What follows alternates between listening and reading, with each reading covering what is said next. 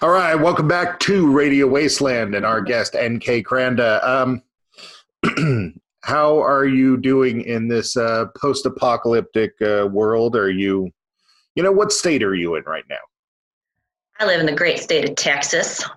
Texas. So how's Texas dealing with it? You know, being in California and Oregon, you know, we have we have some pretty uh, Yeah, we have the stay-at-home orders and everything. the stay-at-home orders. But what's going on there with you?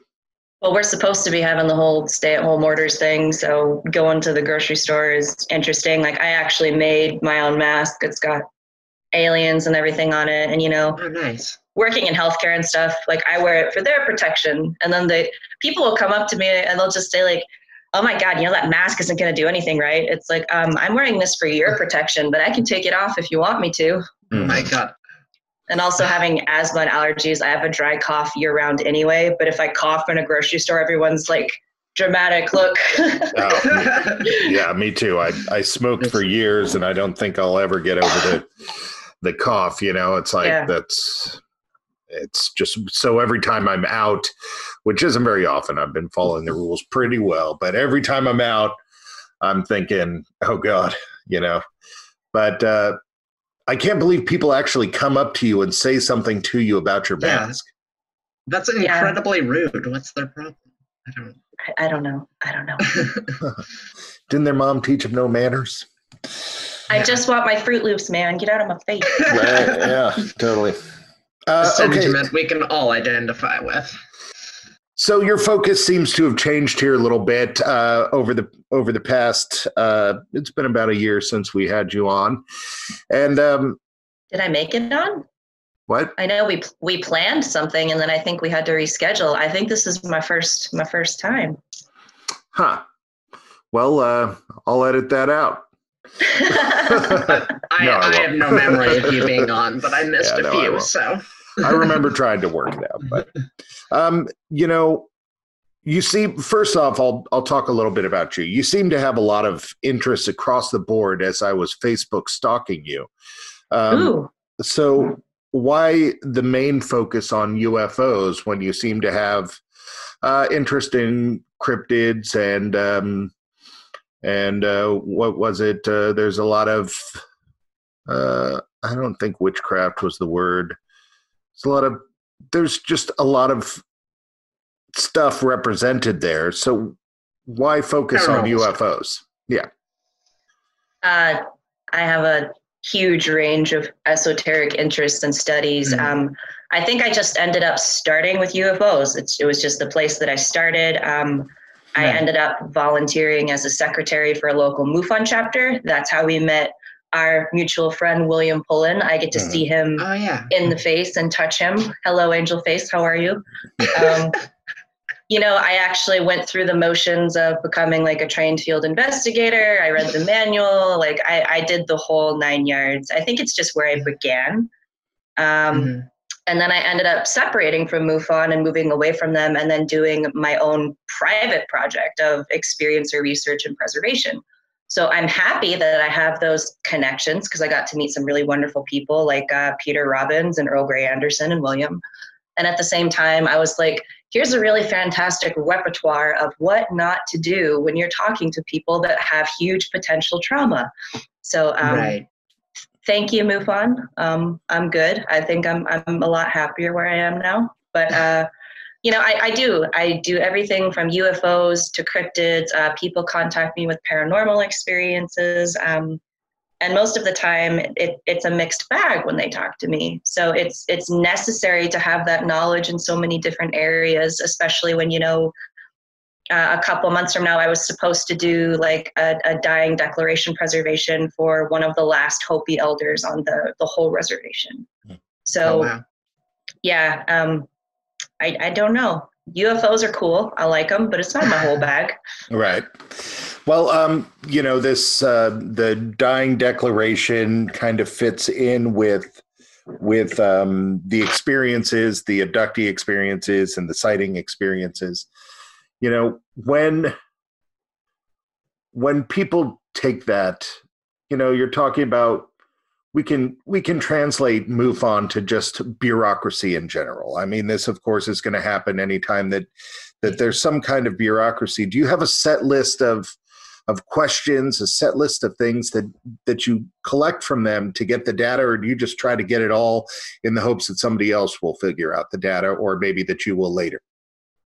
Um, no, and it's very important that I do that because so many MUFON investigators are leading and shaping that interview when they have a preset right. list of questions. Hmm. So that's how I started, but I trained myself out of it to just begin a conversation, you know, ripped it off from Julie Andrews. Let's start at the beginning, a very good place to start. Hmm. And then that is where they can take off. Like maybe they'll start in childhood, maybe they'll start in high school, maybe they'll start out with a near death experience.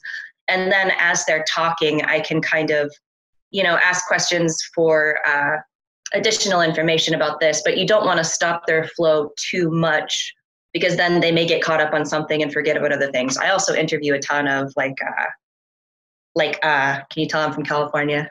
I also interview, um, you know, the, the elderly, the elderly. Uh, I interview a lot of um, veterans that are like on their deathbed. I really enjoy doing dying declarations. So sometimes they'll just take off like a shot and you just you gotta right. nod and show affirmative listening and just let them go. Um, but I, I, don't have a preset list of questions. Um, as far as the research part after i get their story down then we can kind of walk back through it and i can ask them questions for uh, for understanding and also to help out with my research and a couple of my other researcher friends as well so that we can get those markers together.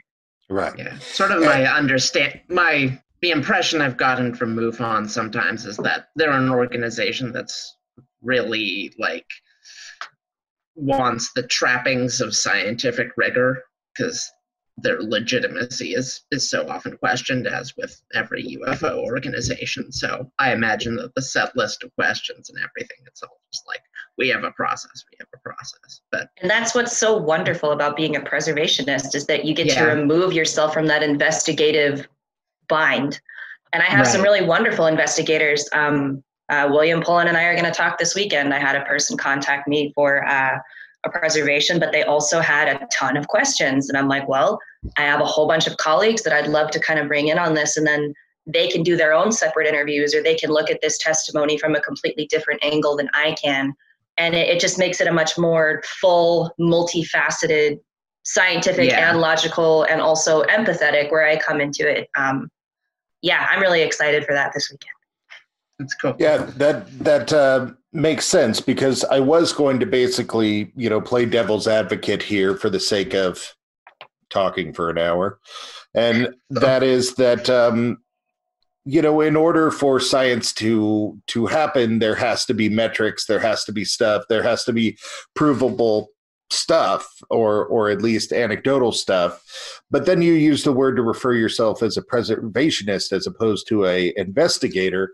And now on an anthropological level uh, you know i see a huge amount of importance to that as well. So i i totally uh, get where this is coming. Now i've heard these complaints about these groups that that collect this data and and you know i i have no connection with any of them so i don't know how i feel about it. But but i do feel that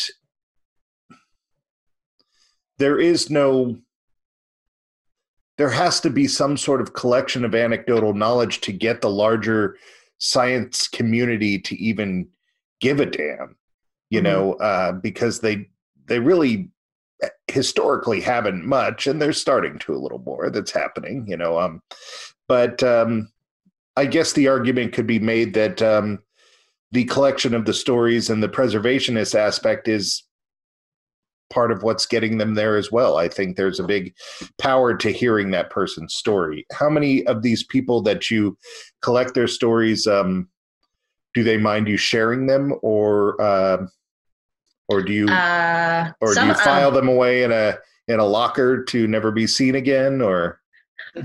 Please edit out all of my uhs. I'm so tired. um, some of them are open to sharing. They're like, I want to get this out there. Uh, and I think a lot of it is that they, they've had that pain for so long of this weird thing happened to me and I can't talk about it. I can't, right. I can't tell my teachers about it. I can't tell my wife about it. I could lose my job. They'll probably send me to a mental institution. Um, a lot of them that come to me now, they're like, look, this is my story. I want it out there. I want people to know that they're not as alone as they think they are.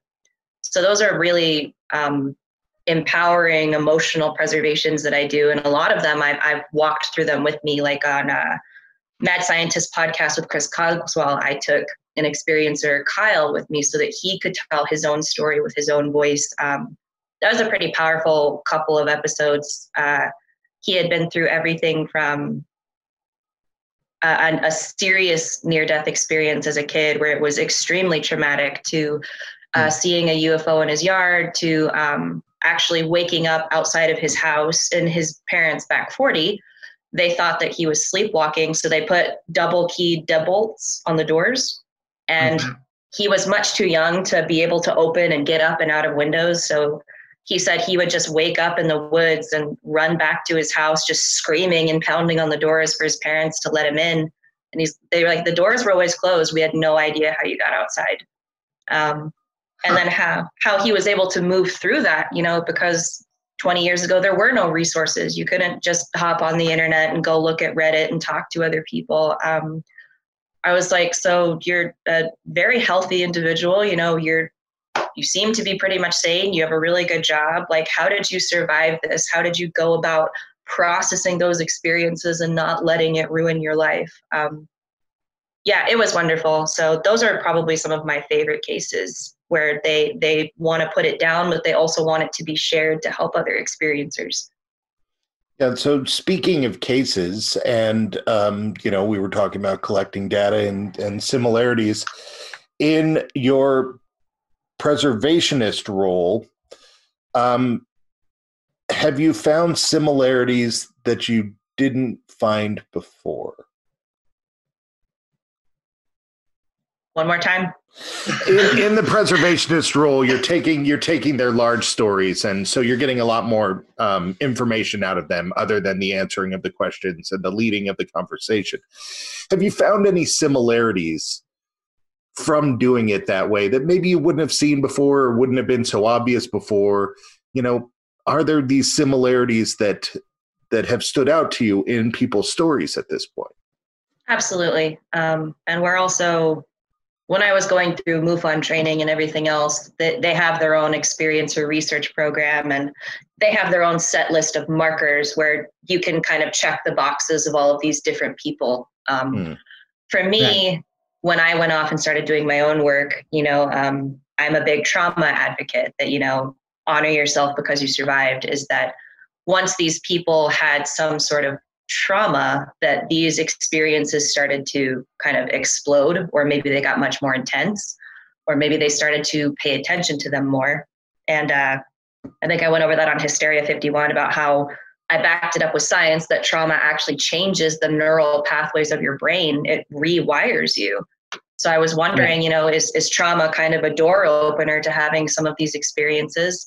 I noticed that it made people a lot more empathetic. They were much kinder, they were much calmer, they were always so willing to help. Like I've had experiencers checking on me from all over the United States. It's been so heartwarming. Like, do you need help? Do you need food? Do you need help with utilities? I'm like, no, I'm okay. Um, also that uh, most of the experiencers that I talk to, it's rarely ever just one thing. So they're called uh, multi-phenomena experiencers. So it's never just, for me, it's never just one UFO sighting. It's never just one, I saw this thing in the woods. It's it's a whole timeline of different things that are coming around and kind of interacting with them, which is not what I was expecting. You know, MUFON trained me to look at the UFOs, look at the pictures. If there's orbs, great. If there's trauma, don't worry about it. We're here for UFOs, and it, it's it's so much more than that. You find that trauma is a common uh, thing with these. I mean, personally, if I if I just looked up and saw a UFO, I don't think I would experience trauma. I would feel maybe excitement or elated, or I guess maybe fear if I was uh, a different person. I mean, I have to understand that. But uh, do you find that I trauma is a these, common? I imagine a lot of these people have experiences that are somewhat more than looking up and seeing a UFO. Yeah, that's what I'm getting at because I mean I'm I'm sort of excluding that kind of experience. Um, outside of that, um, is is trauma a common aspect of these experiences? That's kind of two two answers to that. Is that you know of course having an experience like that can be very traumatizing. Sometimes it's awe inspiring. It's wonderful. It, it, encourages people to write books and help others and, and things like mm-hmm. that. Um, other times when I talk about a traumatic event, that could be something that has happened in their childhood or a near death experience. Um, a lot of times I notice the, the activity picking up a lot during puberty. Or when I interview kids, I'm one of the only people out there that will interview children. Um, is that who do we ignore the most in society? Kids and the elderly. Oh, you're just making stuff up. Oh, you're just doing it for attention. Hell, I ignore those two around my house. so uh, it's if you actually just sit down with one of them and just let them talk, and you know they they tell some pretty incredible stuff. And I, I've kept tabs on a couple of kids that I have interviewed when they were young, and when they got to puberty, their parents will tell me like yeah this activity like it petered down. We thought it was just a, a one-time thing. It explodes again.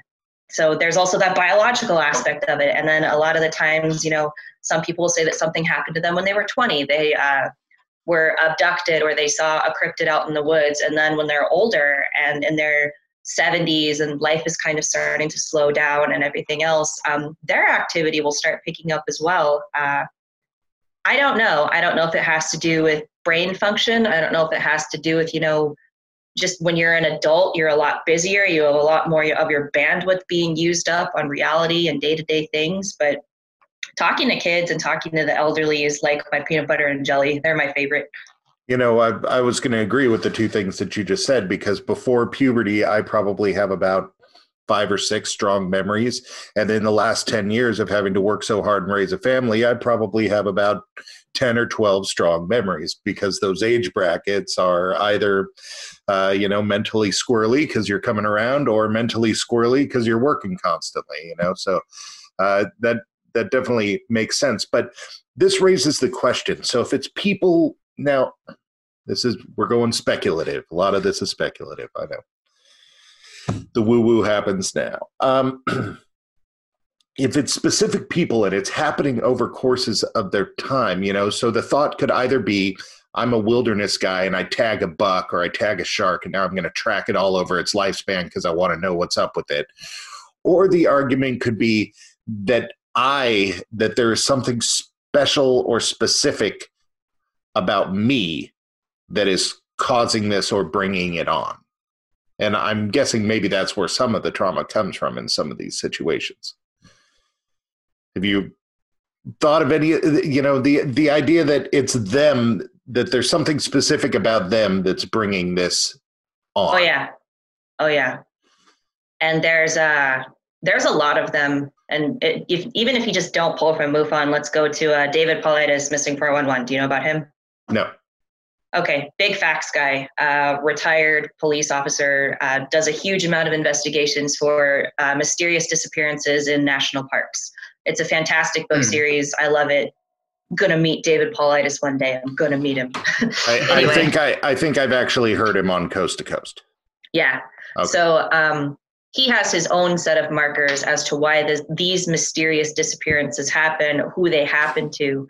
And he not only figured out that they were clustered around certain places, but it was usually male, usually of Germanic descent. Um, they were either extremely fit or had some kind of disability. And if it gets even creepier because the kids that come back alive remember almost nothing. Whereas the kids that would be older, like an eight or nine year old, a Boy Scout that got lost, he would be able to remember what happened and where he was the whole time more often than not, the older children that go missing, just their remains are found. Yeah.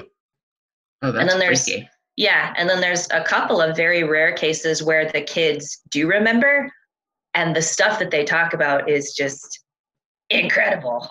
It's like I'd, I'd have no idea how a three or four year old could come up with that terrific of a story, especially when TV and radio wasn't even around back then. That was a Mount Yeah, I mean- Shasta case. Oh. Do you have any examples that spring Yeah. to mind? the Mount Shasta case was one of my favorites. Um, basically, he said that an old lady took him away from his parents. His parents didn't notice anything. She ended up making him go into a cave inside of the mountain. And he said she was just a robot. I don't know how to explain it, but the way that she was moving and there were sparks, like she wasn't a real person. She was a robot. She was just pretending to Hmm. be a person. This kid is three and he can barely barely talk. Like i don't think that he's coming up with like this old lady took me Right. Yeah. so it ended you know they found him. He's like the lady took me to a bush and she said wait here and they will find you. Now this place had been torn apart by search and rescue. They had dogs. They had people out there looking for him. Like if he was just hiding in a bush they would have found him so this kid went missing from his parents was gone for a considerable amount of time came back alive and unharmed and is telling a story about how a lady that was pretending to be a person but was actually a robot took him into a cave for a while. Yeah, it's like a It's cross so between bizarre. it's like a cross between the Pied Piper and I Sing the Body Electric. It's like that is some profound storytelling for a three year old, I think. Yeah. Yeah. You know, so you know, without divulging anybody's uh, name, you know, I like to dig into some of the experiences that, that have been shared with you. You know, what do you think the weirdest story that's been told to you is uh, regarding UFOs? I mean, I understand uh, that you do some of the the Hopi, the near death. There's, I'm sure, there's a lot of stuff on a spiritual level that people could find incredibly um, outside of their belief system with that stuff. But uh, as far as UFOs are concerned, like what's the weirdest thing that's been reported to you? The weirdest one, um, which was probably also the most heartbreaking, was that I got a Rendlesham experiencer. I, I didn't know much about Rendlesham. Um, I, I had no idea about the whole dynamic and that people are still crazy about this whole Rendlesham thing. I was like, oh, okay, what's a Rendlesham? Let me Google that. And I was like, oh boy.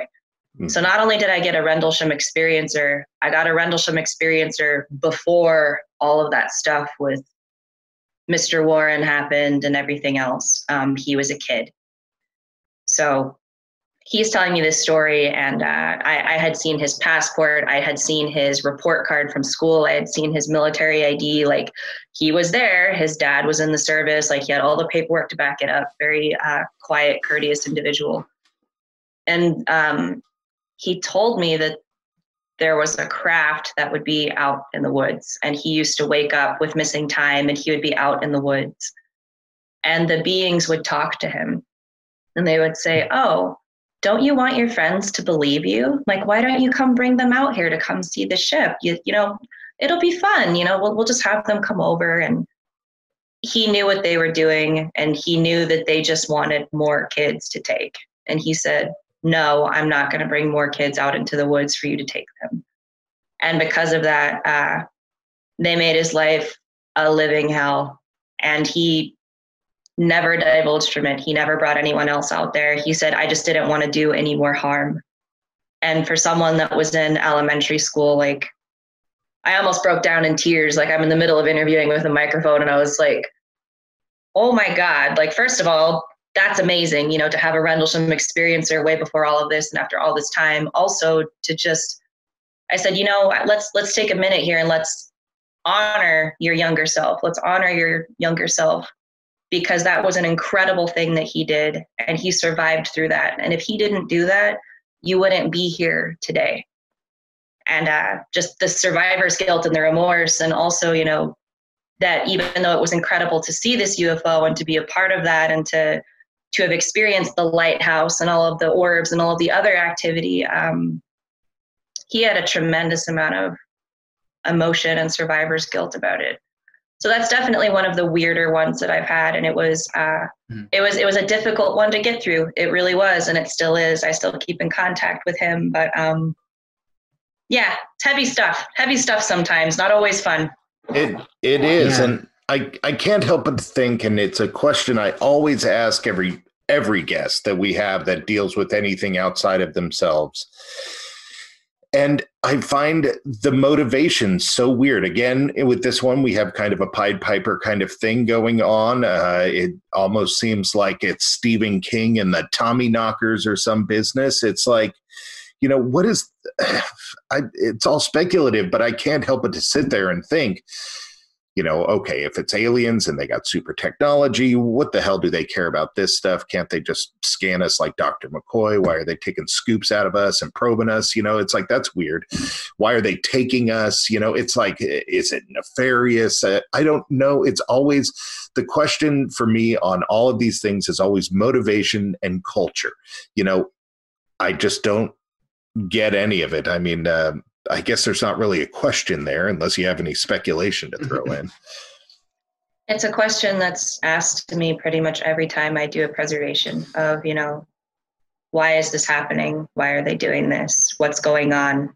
Um, really, the only answer that I can give is that sometimes there is no why, there's just what is. Right. And you have to either come to terms with it and help move move yourself through that or you can stay stuck on it. Mm. but for me that's that's something that i can't speak on. Um, i don't know. Part of me probably really doesn't want to know. Yeah. So, well i get that. I, yeah. I, I like that a lot. It's just like you know let's deal with the what is and i leave the why to the people that yell on ancient aliens about things. Have you recorded many. We've had a lot of conversation here about trauma.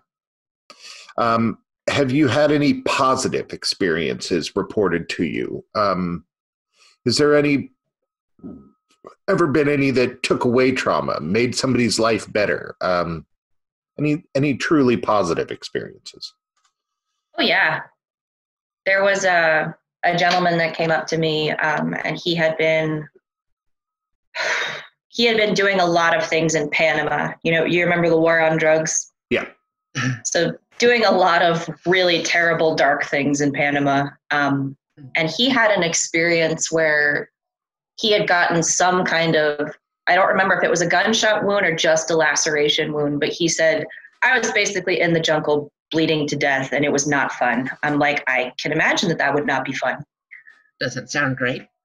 And he said, it's like I was going into shock because all of the sound and everything just left. And he said, all of a sudden, I started hearing bells. I was like, bells? He's like, what kind of bells? He's like, they're just very calm, jingling bells. And he said, and there was a woman above me, and she was gorgeous. She had long red hair, and she was wearing some kind of a green dress. And he said, she gave me like a kiss on the forehead, and then all of a sudden, I just blacked out. So he woke up in a hospital two days later. He said, I had a scar on my thigh where I had been bleeding to death, like it had nicked his femoral artery. He should have died. And all the doctors are like, um, how'd you get this big ass scar on your thigh? And he's like, well, last thing I remember is I was bleeding to death in the woods, and you're telling me that was only two days ago, so I don't think that that's enough time for this to have healed. So I asked him what he thought it might have been, and he's like, it's almost like I was whisked off to like fairyland and one of the Fey women healed me. He's like, I'm Irish, but not that Irish. He's like, I have no other explanation for it. He right, says, I wasn't Irish enough to bring him to Panama. He's like, I wasn't hallucinating getting shot. It hurt like hell. yeah. That is wild. Honestly, several of the stories you've told in this show so far have had Fey vibes, big time. But this yeah. is beneficial Fey, at least. Maybe. Maybe it was an official Fey. Yeah. Well, the Pied Piper reference is definitely a fairy reference, um, or a fairy style reference, and we seem to be getting that, you know, quite a bit. And um, you know, we've done a lot of these these shows and interviews with people, and I've never really made the connection of the luring people in until you told those two stories. And I kind of want to go back and look at some of those things and and see how often that story is is is happening because I think it was happening more than I noticed, and it's definitely piqued my interest and imagination. But um, so you said that you were from California, and this might get everybody to hate us, but uh, all three of us are from California. Uh, uh, although snap. only only one of us is still in California. I'm in Oregon right now. Um, was your move to Texas? Did that have anything to do with your research, or was that uh, purely coincidental? Uh, the move to Texas, I feel, is where it really started because you know I, I was very unofficial before this.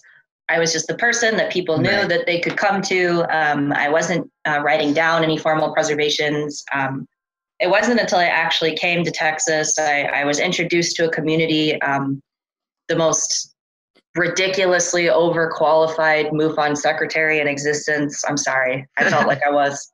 But I was like, you know, all these people are coming here and they're telling these amazing stories. Like, why isn't anybody writing them down? Why isn't anybody talking to them like they're people? Um, and you know, nobody wants to do like open mic when they have a horrible traumatic experience. I felt that it should have been happening on a more private level. So I feel like the move to Texas is definitely just kind of where it began and where it exploded for me. Um, San Antonio is a very big city. Uh, there's a lot of professionals here that I wasn't prepared to meet. Like uh, Houston MUFON with Steve Bates is fantastic. They're just an incredible chapter. I love working with them. Um, you got Austin up to the to the north, where they've got the Anomaly Archives, which is an incredible collection of not only UFO books but um, Celtic folklore. Like, yeah. I'm going to be volunteering up there this summer in Austin. That's going to be great. But uh, yeah, I, I, felt pretty isolated in California where I was. Um, people think that Texas is pretty conservative most of the time, but I feel like in San Antonio, there's actually a really cool little little culture here for UFOs and yeah. aliens, probably I, because of the big veteran population we have. Right. Can I ask where you were from in California? Um, I was from for the most part, generally like the suburb of LA. Oh, okay. Oh, yeah. I had lived in a small town most of my childhood, and then I moved to kind of like a suburb of LA. Mm-hmm. Okay. You know, so dairies. You, right. So, um, you know, you, you brought up another point that I was going to to get to. You're ahead of me. You know, you said you weren't comfortable doing these things, and you got me beat. Um, Texas is generally considered more conservative. Now, I'm talking socially conservative, leaving politics out of it, just socially conservative than California. Do you find that there's a difference in what people are telling you? or the like is it's like getting a story out of people there more like pulling teeth than it is in California? Or do you find that there's differences? I guess with the internet, you're now taking stories from across the nation. Mm-hmm. And, and do you find that people from different aspects of the nation are more or less likely to throw it out? I'm sure you get that from age brackets, but I'm looking geographically. That's a broad question. Um, well, we have time.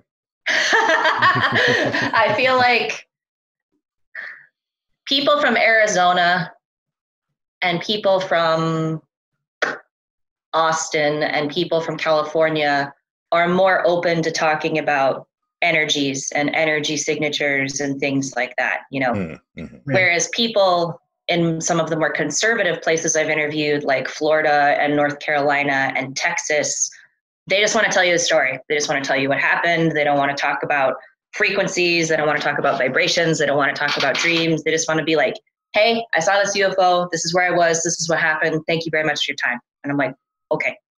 Whereas a person from Austin will tell you, um, they'll, they'll be much, much more open to talking about it. I don't know if it's a situational thing. I don't know if it's nature versus nurture, but uh, I think a lot of people are just worried about being labeled kooky or speculative or wee woo or whatever the hell. I don't know there's there's so many investigators out there that I just want to like bop in the nose. I'm like, can you just let people talk, please? It, will right. be okay.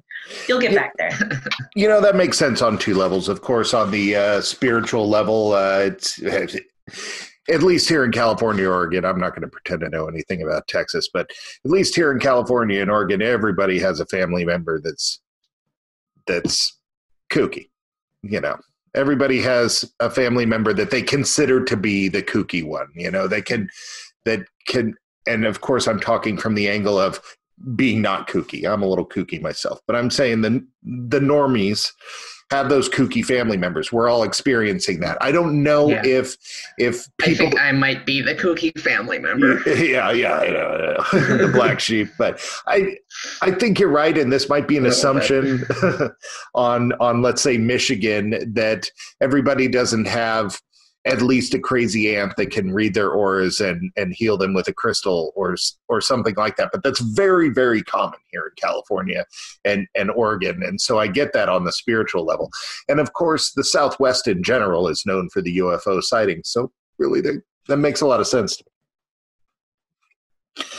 All right. So, um, you know, earlier we did a lot of talk about trauma, and it it posed the question for me of continuing help with trauma. So, let's say I'm a person and I have a repressed memory or a memory that I just need to get out there, and it's caused me a lot of trauma. It has to do with aliens. It has to do with some otherworldly experience. And, you know, if I go to a counselor or I go to a psychiatrist, they're not receptive to those things normally, or I assume. I guess I'm making an assumption here. You know, uh, how do you help people find now i realize that you're probably not giving them continuing help but i assume you point them in a direction to try to get that help are there counselors and people out there that that specify in this Absolutely. So people say that there's a lot of really terrible counselors and really terrible psychiatrists. I counter with that there's also a lot of really terrible people. So uh, these That's true. counselors, you know, when you go in there, you can kind of test the waters and see if they're going to be open to discussing it, if, if they've done this type of thing before, or are they just going to kind of look at you and write down that you have paranoid delusions and so on and so forth? So I, I have a network of professionals that I refer people out to. I'm mm-hmm. not a counselor. I'm not a licensed psychiatrist. I don't pretend to be. So if Right. people have like like say they have a serious serious traumatic event and they, they just want to break through this wall they want to remember they did they just have to do it i'm like look i'm the wrong person for you and i also have to explain to them that you know if you decide to break through those floodgates of your brain and your brain's only job is to keep you alive and safe i said you know you could have a, a full mental breakdown right and it's it's incredibly heartbreaking how many people go to hypnosis as a last resort before trying some of these other uh, therapies to help them remember, like uh, prolonged exposure therapy, um, cognitive behavioral therapy. There's so many other ways to help you remember repressed memories from trauma. And I, I it, sucks to say, but I've I've had preservation candidates that wanted to do that. I said no a couple of other people I found out through the grapevine that um, they ended up going and having hypnosis done, and then that person had ended up not being able to handle it. The person that was doing the hypnosis was not a medical professional, had no way of knowing the signs of like, hey, this person is going through a serious decline. You need real medical help, um, and they ended up committing suicide. And there's so many more that I'm sure that I haven't heard of where these experiences do cause people to take their own life. So, you know, if if you need help, get serious help. Like if you've already come to terms with this, if you're okay, if you can function through your daily life and it's not bothering you that much, then I would encourage you to go forward with an, an investigation or with preservation or something like that. But you you don't want to mess around with something as important as your brain. You really don't. It's not worth your life. Oh yeah, oh yeah. Um, it's like uh, my my mother in law. my mother in law is a Christian, very Christian, to a fault. She's very Christian, and uh, that's my own terrible mother in law slash Christian sense of humor. Um, and she has a counselor who is also Christian, and that helps her, you know, because they can connect on their belief. Um, if I were to have a Christian counselor, I don't think that I would feel that I connected with that person very well, or I might feel, uh, or if a Christian person had a non Christian counselor, they might look at that person's experiences as being delusional as opposed to being a religious experience. And so when these people go to counseling, are there counselors who have had experiences or are true believers or or at least receptive to the possibilities? Uh, oh, yeah. you get where i'm going with this. Definitely. And any any seasoned counselor out there that's been around and has experience um, they've had experiences that they cannot explain. Like just going through a hospital yeah. at night you can feel how weird it is. Just talking to, to emt stuff and stuff um, if you come to a counselor and they're so close minded that they don't even want to talk about that, please go find a different counselor. I promise okay. that they're out there. Um, there's been things where uh, sometimes people find help in group counseling and they have so many incredible phenomena like they'll start having shared dreams uh, they'll start uh, being able to remember each other's family members names like i've heard a lot of really incredible stories from professionals and it's uh not to change the subject too much, but it's sad how far behind the United States is compared to spirituality and psychology and the way those things naturally intermesh, say, like China or Japan. Mm-hmm. You know, um, one of my friends, she, she was a very close friend. I met her through the preservation project, but she actually ended up getting institutionalized by her family for a 72 hour watch. And uh, she was she was completely fine. She was not having a mental break. She was just talking about this stuff for the first time. So yeah. the the interns did not know what to do with her. So they ended up actually taking her to the head of medicine for that mental institution and he's like okay, like I understand where you're going with this. I don't think that you're crazy. We're going to release you from your 72 hour hold. But the things that she was talking about, like vibrational frequencies and the way that she was moving through this and the way that her experiences were escalating, he said, You're going to have to pursue like Eastern medicine to find anything close to what you are looking for. And I, I was shocked that she got that response because it is very rare that a psychiatrist will be like, hey, I don't think I can handle this. I'm not right for you. But I, I wish, I wish that we weren't so conservative as a country that, you know, it's, it's okay to have these experiences. It's been happening for hundreds and hundreds and hundreds of years, you know. It doesn't necessarily mean you're crazy because you could see auras or you notice vibrational frequencies or when you walk in a room like a radio goes crazy. Right. That happens all the time. Yeah and even just on the most uh, clinical of uh, examines of that good english chance um, that you're not a harm to yourself or anyone else. Why would somebody be put in that situation? That wasn't harming. I mean uh, believe me if we could institutionalize people for being irritating i would be the only one left on the damn planet. You know it's like that's not that's not a good enough reason to institutionalize somebody. Correct. Yeah. and so many people label this as attention seeking behavior. So?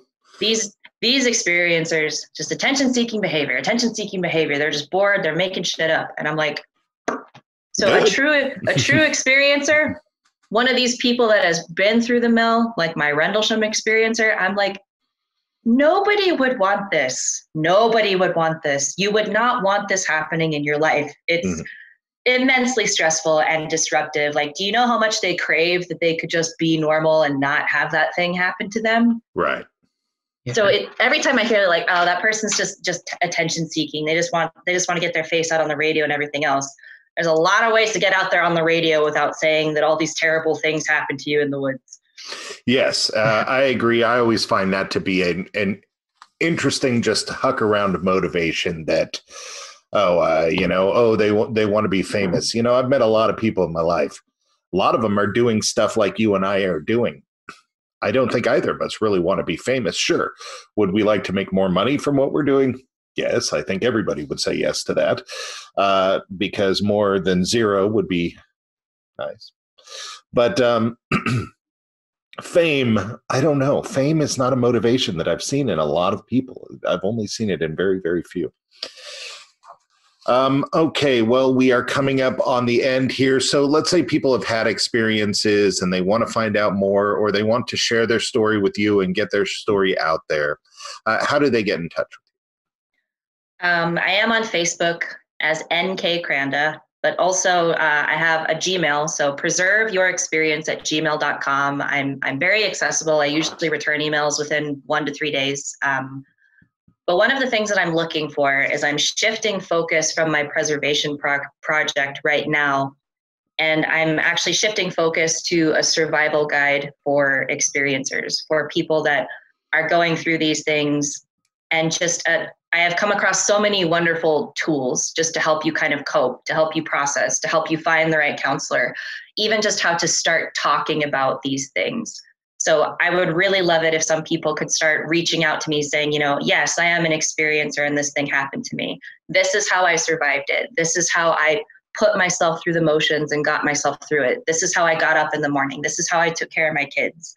There's a lot of really incredible survivors out there that go through these things and I'm I'm in the process of writing the book, but I would like to have more variety because I've noticed throughout all of this research that it's really about families. It's not about the individual as much as I thought that it was. It's about people that, you know, maybe they had experiences as a kid, they were able to move past it, but now that they have children, what do you do when your six year old comes running into the room screaming that there's an owl outside their window and it won't go away? Yeah. It's really, it's yeah. incredibly frightening and they, they they just feel so isolated and so alone and i'm hoping to put this book out there not to make money but to just to help people be like hey take it or leave it. If one story helped you, fantastic. If you got one tool from this, you know, honor yourself because you survived. That's a tool. Um, if you survive it, you get to define it. That's another tool. And there's, I've got some really wonderful writers in my experiencers, and I, I just want to get it out there. So if you have a story or if you have an experience, you just want to say hi, preserve your experience at gmail.com. Come talk to me. I'll say hi.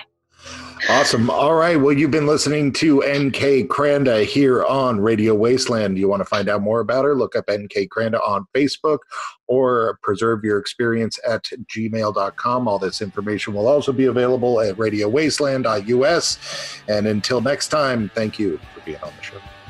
Thank you.